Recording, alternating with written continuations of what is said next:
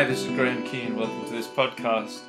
I'm figuring that you've probably come to this because you've seen some of the videos where I'm talking about the dual impact that positivity has on both happiness and our effectiveness, and how that creates a great atmosphere for nurturing talent, and how those three things then help us towards increased business profitability and greater personal success, which ultimately affects our ability to make a difference in the world. So I'm figuring that you've probably seen some of those things and you have identified areas in which you'd like to make some personal changes, and you're interested in getting some further help on how to actually deliver behavioural change in a human being. So that's the purpose of this podcast, is to tell you a little bit more about that and to give you some hints as to where you can get further help. Because when we're trying to bring about change, there are two challenges that human beings face.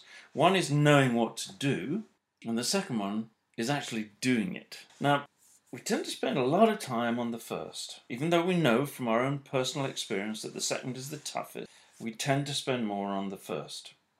In fact, it's so tough to actually do what we know we should do to get where we want to get, that we will actually spend time looking for the solution to where we want to get, which is the easiest, so that we maximise our chances of doing what we know we should do, rather than focusing on what the correct strategy is for delivering the behavioural change we're interested in. We look for an easy way so we might actually succeed, and if you just step back and think about it, that's a pretty messed up strategy. We would never think of doing that in business. In business, we have the discipline and the sense to find the optimal solution, not the easiest one. Although, if we can find both in one package, that's perfect, right? So the question becomes, why do we favour a messed up strategy? Well, it's, the answer is not rocket surgery. It's, it's like many things to do with humans. It's a learned response. We've all learned that personal change isn't easy. You know, everybody on the planet has something about themselves that's resisted being changed for years, even, even decades. Most of us have learned that trying to force ourselves to change doesn't work.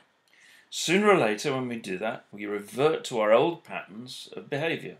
But we find our own reason or excuse, you choose which it is for you, why we shouldn't go to, oh, I know, the Pilates class every time we decided we were going to. Or we perhaps allow ourselves a short break from our diet or our alcohol regime. Or we rationalise that if we reschedule our study preparation time so we can catch up later, everything will be okay. And then what happens, and I'm talking about successful people in positions of seniority here. So what happens a little way down the line is that we find that we're not making the progress we want. You know, we may even have gone backwards sometimes. Or maybe we find ourselves approaching a deadline and realising we're not as prepared as we'd intended to be, or that our plan is looking a bit wobbly now. Well, the good news is that it doesn't have to be that way. Our understanding of how humans change moved on, actually decades ago, but for reasons that, you know, defeat me.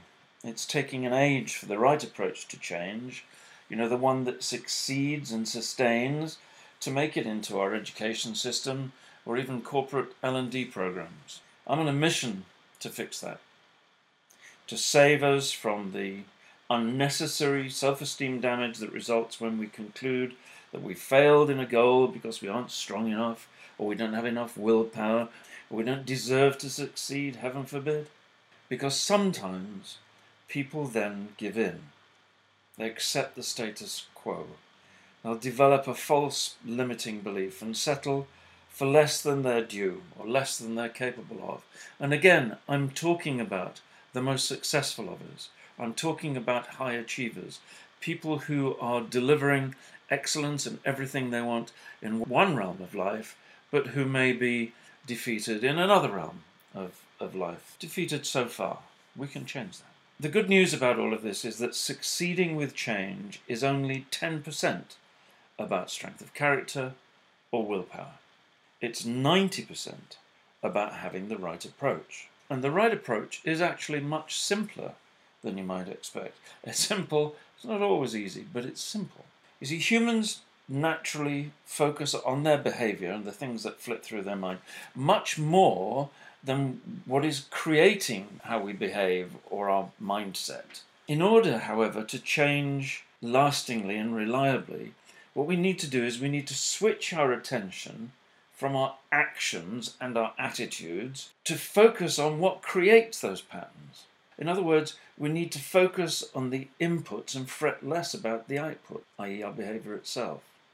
This is the input approach to human change.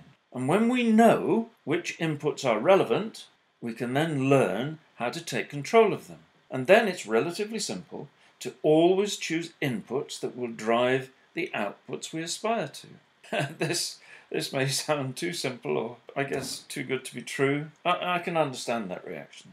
Actually, though, there's, there's a fair bit of stuff that gets in the way that we have to learn how to deal with. So although it's simple, it's not initially easy, but it does actually get a lot easier much more quickly than you might think. And one of the things that we have to overcome is that there's a fair bit of our genetic makeup that we need to override because it's unhelpful in this context before we can truly master the technique.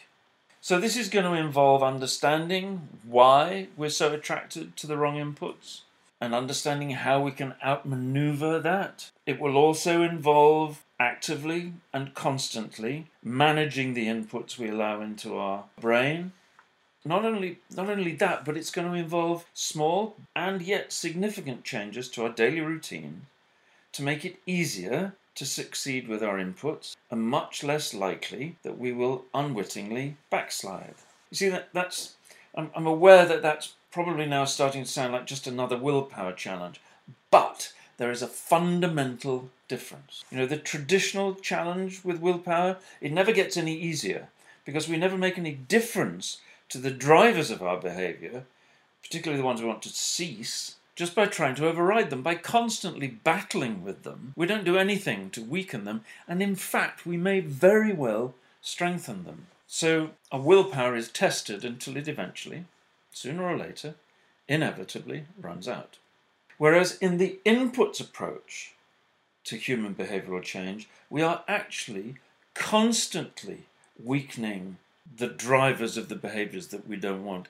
These manifest in dominant neural pathways actually physically in our brain, and we are constantly weakening those neural pathways by focusing on the inputs rather than the outputs themselves. Not only that, but we're actually strengthening the pathways that drive the outputs we aspire towards. We're strengthening what drives, both in our behaviour and in our brain, the aspirational behaviours and mindset that we're looking for. So actually, with the inputs approach, it does get easier to choose the inputs we want. It gets easier and easier. It's like a positive feedback loop, constantly strengthening itself and making it easier. There's more information on my blog about the detail of how you can get into this business, about making sure that we focus on the inputs, we make sure that we're always selecting actively the inputs into our brain which are associated with and will drive the behaviours that we want, and making sure that we choose to eliminate the inputs to our brain which are driving the behaviours that we're trying to override and leave behind us as part of the person that we used to be, but nothing to do with the new person that we're becoming. Also, we're also running a two-hour workshop in London in September where behavioural change is one of the topics I'm going to cover. And if you might be interested in that, just ping me an email to sustained dot change at graham keen dot com and we'll let you have the details of that event once they've been finalised. Until then, this is me wishing you every success with everything you're working to achieve.